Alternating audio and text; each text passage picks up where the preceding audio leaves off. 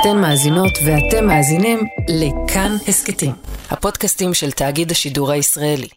ישראל היא מדינה מוכת טרור, זה לא חדש. אנחנו מקבלים לזה תזכורת כמעט על בסיס יומיומי. ולמלחמה בטרור יש רבדים רבים. על רובד אחד, ענישה והרתעה של המחבלים ובני משפחותיהם, דיברנו בפרק מהשבוע שעבר, שנקרא ממשלת הימין נלחמת בטרור.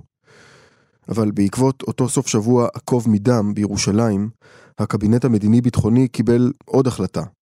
כזו שנוגעת גם לציבור הרחב. אנחנו מרחיבים ומזרזים מתן רישוי לנשק לאלפי אזרחים ישראלים, זה כולל גם את שירותי ההצלה. תארו לכם, כשהם וגם אחרים יהיו חמושים, זה מגדיל כמובן באופן משמעותי את יכולת התגובה, כי אנחנו רואים פעם אחר פעם שאזרחים גיבורים, מיומנים וחמושים מצילים חיים.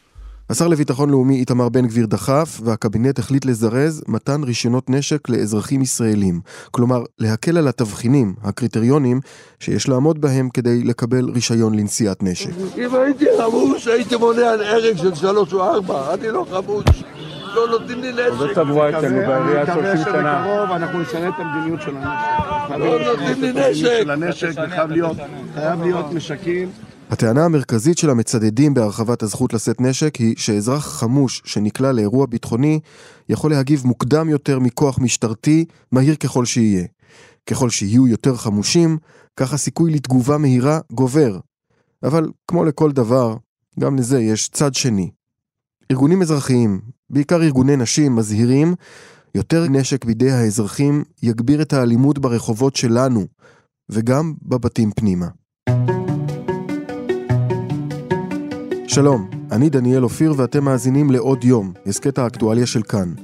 בפרק הזה נבדוק מה המצב כיום מבחינת מתן רישיונות לכלי נשק, האם הצעדים שמציעה הממשלה אכן צפויים להגדיל את מספר האזרחים נושאי נשק, וגם מה הסכנות של המדיניות הזאת. נדבר עם שניים, עורך הדין עומר בללי, מומחה למשפט פלילי, ועם עורכת הדין גלי עציון, מנהלת מחלקת ייעוץ וחקיקה בארגון הנשים נעמת. אבל נתחיל עם עורך הדין בללי, שחושב שלא רק שצריך להקל את מתן הרישיונות לכלי נשק, גם הצעד שעליו הכריזה הממשלה בכלל לא בטוח שישנה את המצב באופן מעשי, בשטח.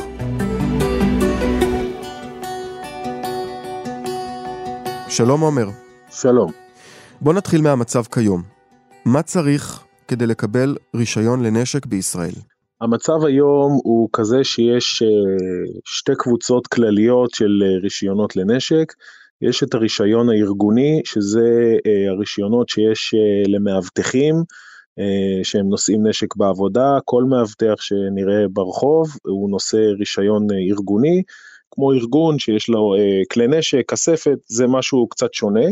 רוב מה שמדובר היום זה הרישיונות הפרטיים, שזה הסוג השני של הרישיונות, ששם כל אדם יכול לשאת את הרישיון שלו אצלו בביתו בלי התניות, וזה כלי נשק שהוא שלו, רשום על שמו.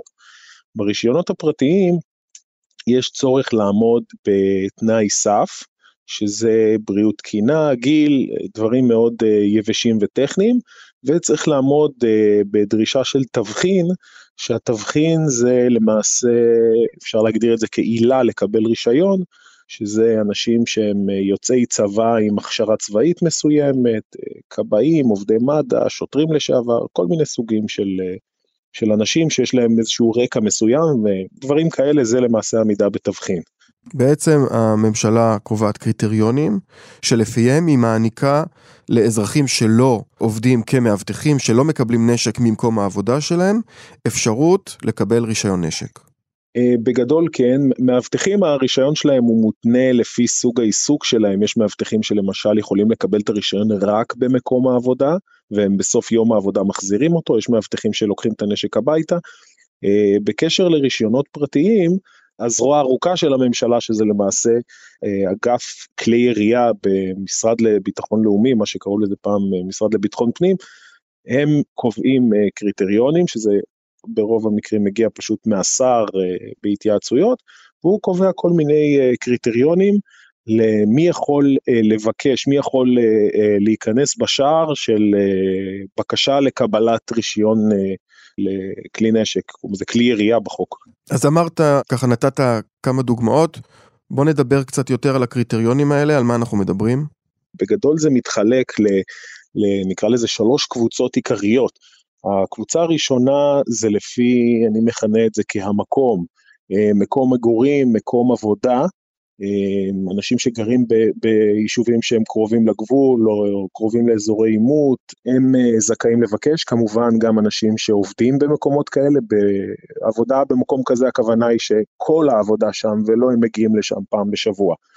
הסוג השני של הרישיונות הוא לפי סוג עיסוק, למשל חקלאי, מורה דרך, כבאי, מדריך ירי, אנשים שסוג העיסוק שלהם הוא כזה שנקבע על ידי הגורמים המקצועיים שהם יכולים או צריכים לבקש רישיון לכלי נשק, והסוג השלישי זה לפי הכשרה, שירות בכוחות הביטחון, אם זה צבא או משטרה, הכשרה צבאית מסוימת, שירות ב, ביחידות מיוחדות של כוחות ביטחון, זה לפי למעשה הכשרות של, שאנשים עוברים לאורך החיים שלהם, וזה מה שהאגף קבע שזה מקנה תבחין לבקש כלי ירייה.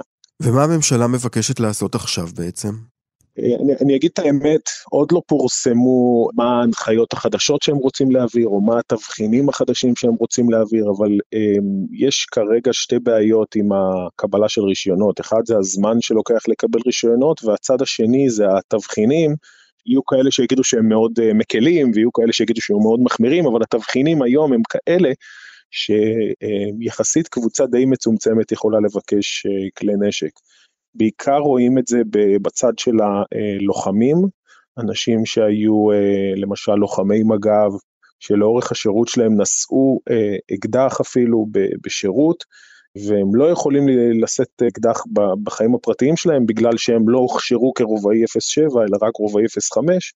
הדבר נכון לכל אה, מה שקוראים לזה היום לוחמי הגבולות שהם לא מוכשרים 07, אה, לוחמי שריון, תותחנים, כאלה שנשאו כלי נשק כל השירות שלהם והיו בתפקידי לחימה, הם לא זכאים בגלל שהם לא, לא עומדים בתבחין של אה, רובעי 07. אז ממה שאתה מבין, מההצהרות שעדיין לא תורגמו להחלטות בפועל, אתה מבין שמדובר בהרחבה של התבחינים האלה? הקלה? כרגע אני חושב שהדרך היחידה שבה יוכלו לעשות את זה, אלא אם כן, אני, הם לא מדברים על איזושהי רפורמה כוללת, הדרך הכי אה, קלה וגם מהירה יש לומר, זאת אומרת זה עניין של ימים אפשר להעביר את זה. זה רק צריך החלטת שר, אם, אה, אם זוכרים אנשים ב-2015 כמדומני, השר ארדן החליט ביום אחד פשוט לשנות את כל התבחינים, נכנס uh, תבחין של רובעי 07, כל מיני תבחינים שנכנסו ופתאום המון המון אנשים יכלו להוציא רישיונות. אז למעשה uh, השר צריך להחליט שהוא משנה את התבחינים בצורה כזו, מוסיף תבחינים, uh, מקל חלק מהתבחינים, וככה הרבה יותר אנשים יהיו זכאים להיכנס לתוך התבחין הרלוונטי.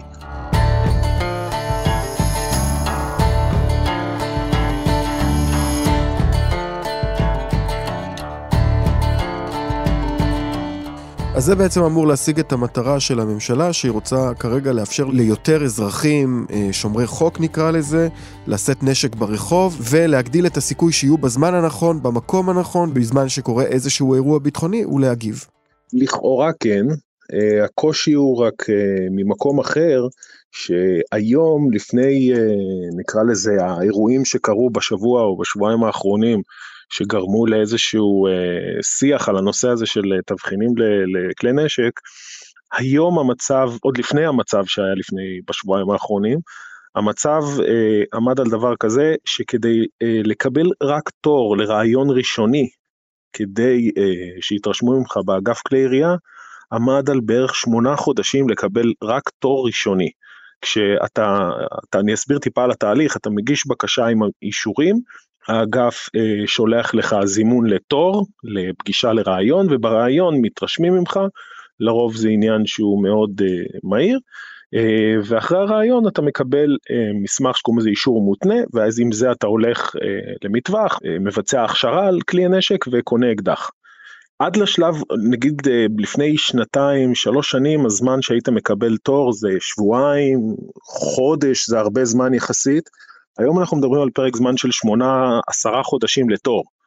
זאת אומרת שאם עכשיו אתה תכניס עוד המון המון אנשים שיכולים להיכנס בדלת, הזמנים של התורים יהיו הרבה הרבה הרבה יותר ארוכים. אז אחד המכשולים, כמו שאתה אומר, הוא בעצם חוסר יכולת של המערכת, של המנגנון הבירוקרטי, ליישם את זה בפועל. אם היום התורים מאוד מאוד ארוכים גם ככה, אז ברגע שתרחיב את uh, כמות האנשים שיכולים לקבל נשק, מן הסתם התורים יהיו הרבה הרבה יותר ארוכים. אז זה משהו אחד שצריך לפתור. אבל ברגע שקיבלת רישיון, הוא שלך לנצח? Uh, לא, הרישיון הוא, uh, הוא ניתן לשלוש שנים.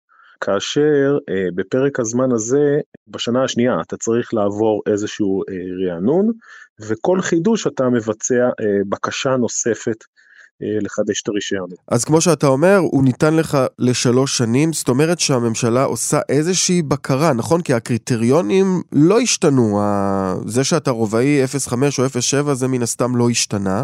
מה כן יכול לגרום לממשלה לשנות את אה, דעתה ולקחת לך את הרישיון? יש את העניינים ה... אה, לזה אה, שוליים או סטנדרטיים שלמשל אדם משנה מקום מגורים אז לפעמים יכול להיות שהוא לא עומד בתבחין זה עניין שולי יחסית. העניין היותר רציני זה שכל הזמן יש איזושהי בקרה עליך מבחינת אה, המדינה אם אתה נושא ברישיון אה, לנשק ולפעמים המדינה פונה גם כשנקרא לזה אין סיבה היא פונה ומבקשת לקחת ממך את הרישיון.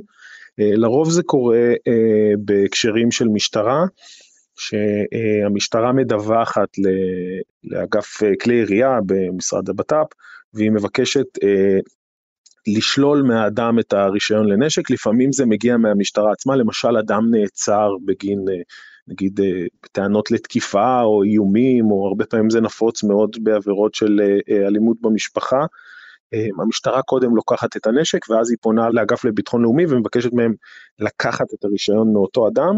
לרוב זה קורה בצורה מאוד מאוד מהירה ודי מיידית. קודם המשטרה לוקחים את הרישיון ואחרי זה האדם מקבל איזושהי הודעה כזו עלומה. ביטלנו לך את הרישיון בגלל uh, המלצה של המשטרה לבטל את הרישיון. הרבה מאוד אנשים נכנסים לאיזשהו לימבו שם שהם לא מצליחים לצאת ממנו כי מצד אחד אה, אה, המשטרה לוקחת את הרישיון אה, בגלל איזושהי טענה וגם אחרי זה אם האנשים נקרא לזה מזוכים או מנקים אותם מחשד עדיין לא מוכנים להחזיר להם את הרישיון וזו בעיה מאוד מאוד גדולה שזה מאוד נפוץ אני נתקלתי במקרים שבאמת אין הצדקה. קראתי לא מזמן על מאמר של, על פסק דין של קולגה שמישהו שעבר תאונת דרכים ולצערנו אה, אדם אה, נהרג באותה תאונה והוא נחשד בעבירה של גרימת מוות ברשלנות. באה המשטרה ולקחה לו את, ה, את האקדח ואמרו לו שביטלו לו את הרישיון בגלל זה עכשיו.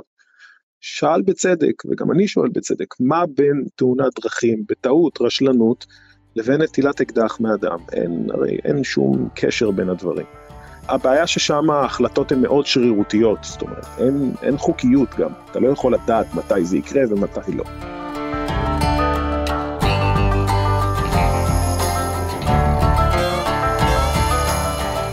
אז מה שאתה אומר שבדרך ליישם את הרצון של הממשלה להרחיב את מספר האנשים שיכולים לשאת נשק, עומדים שני מכשולים, אחד מהם אמרנו, בירוקרטיה, תורים מאוד ארוכים ואין יכולת של המערכת למעשה לספק את הרישיונות האלה בזמן סביר. והדבר השני, אתה אומר, יש כל מיני עילות פסילה שלפעמים פחות אה, רלוונטיות.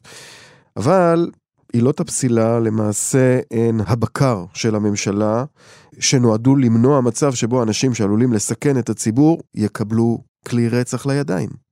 אני לא אומר שזה לא נכון ליטול את האקדח מאנשים שהם אה, מסוכנים או שהם עברו עבירות שהן חמורות. אה, יש פה שתי מורכבויות. המורכבות הראשונה היא זה שאין כללים ברורים. אנשים לא יודעים מה הקריטריונים, מה הדברים אה, שאם הם יעשו אותם, ייטלו מהם את רישיון, את הרישיון לנשק, גם אם הם לא, נקרא לזה, יורשעו בדין פלילי, אין, אין שום אה, בקרה על הדבר הזה, אה, בדרך כלל אה, כשאנשים מקבלים הודעות פסילה, הם מקבלים את זה כאיזושהי שורה מודיעינית אפילו לפעמים, היה לי לקוח שלי שאני טיפלתי בו אישית, שהוא היה אדם נורמטיבי לחלוטין, מעולם לא נחקר על שום דבר, ויום אחד התקשרו אליו ואמרו לו, אנחנו, בוא תביא את האקדח, ובהודעה של משרד לביטחון פנים רשמו, התקבל מידע על סמים. זהו, עכשיו הוא לא נחקר על שום דבר, הוא לא, לא החשידו אותו בשום דבר, הוא מעולם לא נחקר על עבירה כזאת. על מה ולמה מחליטים פתאום לקחת לאדם את האקדח? עכשיו, הבעיה הגדולה עם זה, זה שכדי אנשים שיוכלו לייצר ביקורת שיפוטית על הדבר הזה, הם צריכים להגיש עתירות לבית משפט מחוזי, זה מאוד מאוד יקר, ולמעשה זה לא משתלם להם כבר. כי להוציא עשרות אלפי שקלים כדי להחזיר את האקדח אליך, אנשים פשוט מוותרים. וזה זה, זה, זה גם בעיה, זאת אומרת, אני לא אומר שבכל המקרים צריך אה, להשאיר כלי נשק אצל כולם, זה ממש לא מה שאני אומר. אני אומר שצריך לייצר איזשהו מנגנון שהרבה יותר מבוקר והרבה יותר ברור מתי אה, יינתן לאקדח כשאנשים יהיו להם מאוד ברור. כמו למשל בכניסה ל, ל, בשערי אגף כלי ירייה, אנשים יודעים בצורה מאוד מאוד ברורה אם הם יכולים לעבור את השער או לא.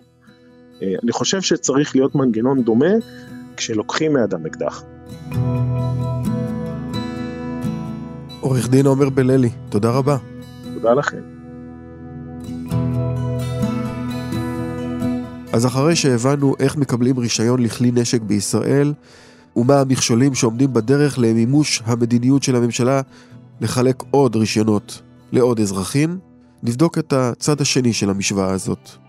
האפשרות שכלי הנשק האלה לא יופנו דווקא למחבלים במהלך אירוע ביטחוני, אלא לאזרחים תמימים וחסרי הגנה. עורכת הדין גלי עציון היא מנהלת מחלקת ייעוץ וחקיקה בארגון הנשים נעמת. שלום גלי. שלום וברכה. גלי, את עוסקת לא מעט בנושא של אלימות במשפחה, וחלק מהעיסוק שלך גם נוגע להימצאות של כלי נשק בידי הציבור הרחב, בידי אנשים שהם לא כוחות הביטחון.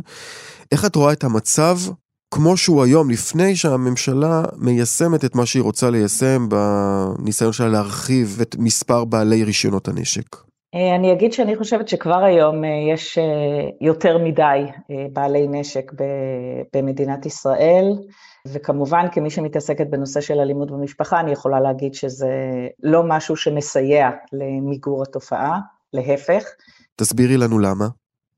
ראשית, הימצאות של נשק בבית שחווה אלימות במשפחה, היא כמובן מעלה ומסלימה את הסיטואציות. עצם הידיעה שיש נשק היא אה, מפחידה, היא משתקת, היא גורם מרתיע מלצאת ממצב של אלימות.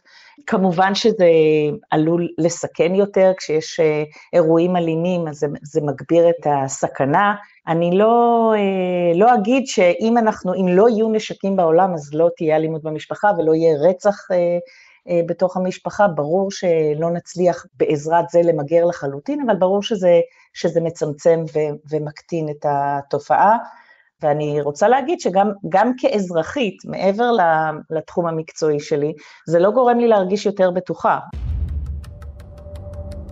שוב זה קורה, הפעם, איפה לא? נסעתי ברחוב מוכר בבני ברק, מצד ימין שלי הגיע במהירות גבוהה נהג קטנוע חשמלי, הוא פשוט עצר את האופנוע, פתח לי את הדלת של הרכב והיכה אותי עם הקסדה שלו. אתה מרגיש ש... שאתה לא יכול לעשות כלום, אתה רואה את ה... דם בעיניים גם של הצד שני, שרוצה להרוג אותך. נוסעי הרכב תוקפים אותו בעזרת מוטות ברזל שהם מוציאים מארגז הטנדר. הסיבה היא ככל הנראה העובדה שהוא נסע לאט מדי לטעמם ועיכב אותם. הם פתאום מתחילים לצאת מהאוטו ולתקוף את האוטו ולשבור ולהביא אגרופים לשמשה. לא יודעת, לא הבנתי מה הם רוצים בדיוק, לשדוד אותנו, ערבים, פיגוע. אנחנו רואים שאנחנו נמצאים אה, בתקופה של אה, אלימות, אה, רוויית אלימות ואלימות גואה, ואני לא חושבת שיותר אזרחים יסתובבו עם נשק, זה, זה יפתור משהו.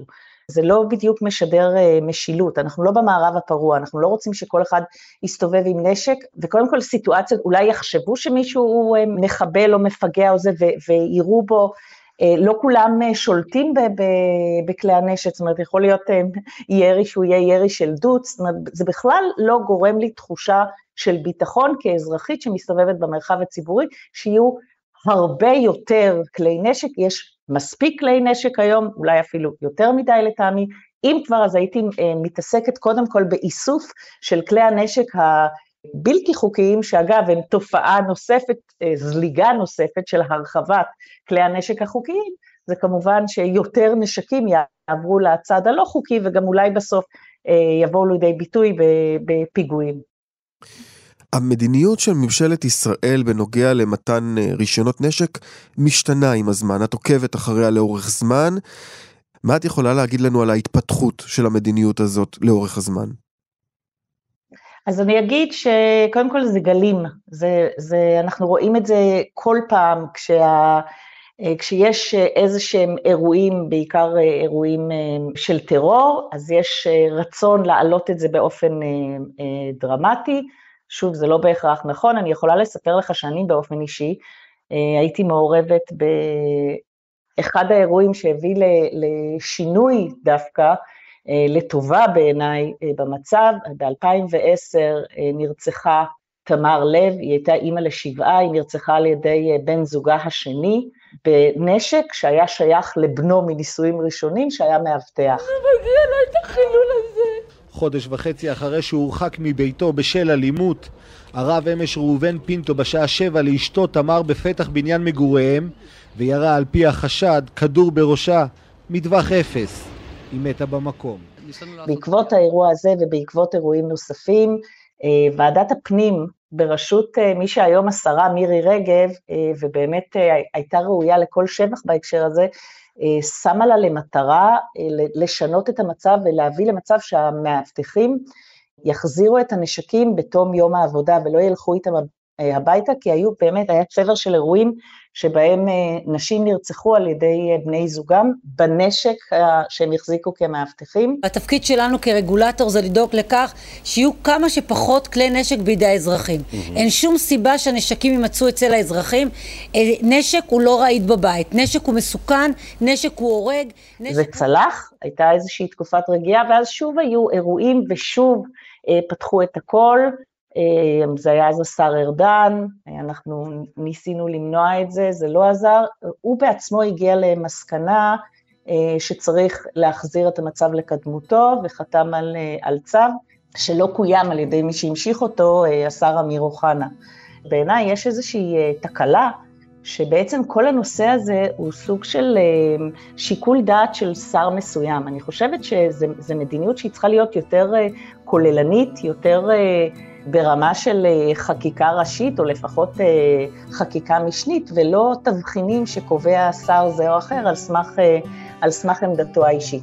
זאת אומרת, את מדברת על הקלות שבה אפשר לשנות את המדיניות הזאת, מספיק ששר מחליט לשנות את הקריטריונים, ויותר אזרחים יכולים לקבל נשק בישראל.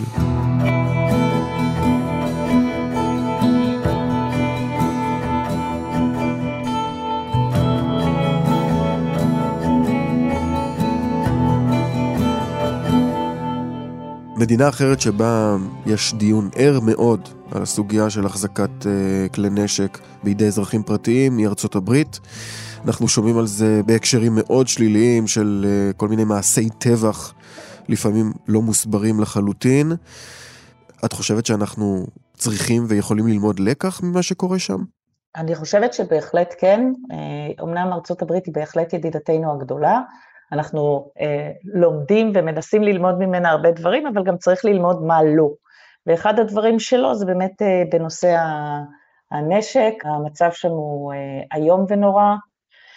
אנחנו רואים חדשות לבקרים שיש אה, טבח, אזרח קם בבוקר, לוקח uh, את הנשק, ילד קם בבוקר, לוקח את הנשק שהוא הצליח להשיג בקלות רבה מאוד, או שלקח מההורים שלו, ועוד לא התחלנו לדבר על uh, משמעות של הימצאות נשק בבית כשיש ילדים, והולך לבית ספר וטובח בילדים אחרים.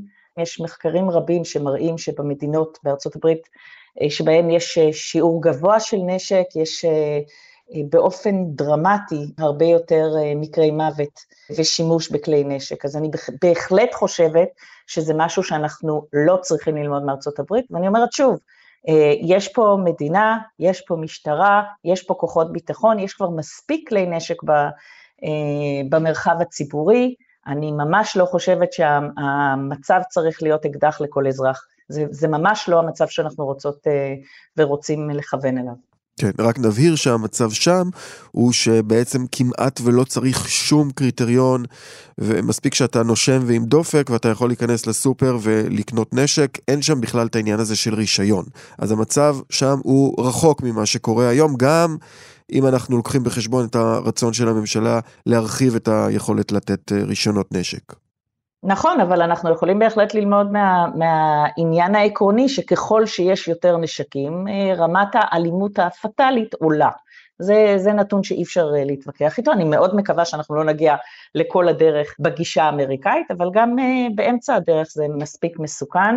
עוד היבט, בזמנו, כשעלה נושא הרחבת האפשרות של מתן נשקים, הייתה גם אה, חוות דעת של המועצה הלאומית למניעת אובדנות שבמשרד הבריאות, ש, שחשבה שזה אה, דבר שעלול לעודד את תופעת האובדנות, שזה דבר שמסוכן בפני עצמו, ועצם ההימצאות של כלי נשק במרחבים ביתיים, כשיש ילדים בסביבה, כשיכולים להיות, והיו כבר אירועים בעבר שילדים מצאו את הנשק, שיחקו עם חברים, נהרגו, ירו בחברים, זאת אומרת, זה, זה לא נגמר רק ב, ב, באירוע, יש לזה כל כך הרבה אדוות מסביב וכל כך הרבה סכנות מסביב, שבחישוב הכולל זה הרבה יותר אה, מזיק מעוזר.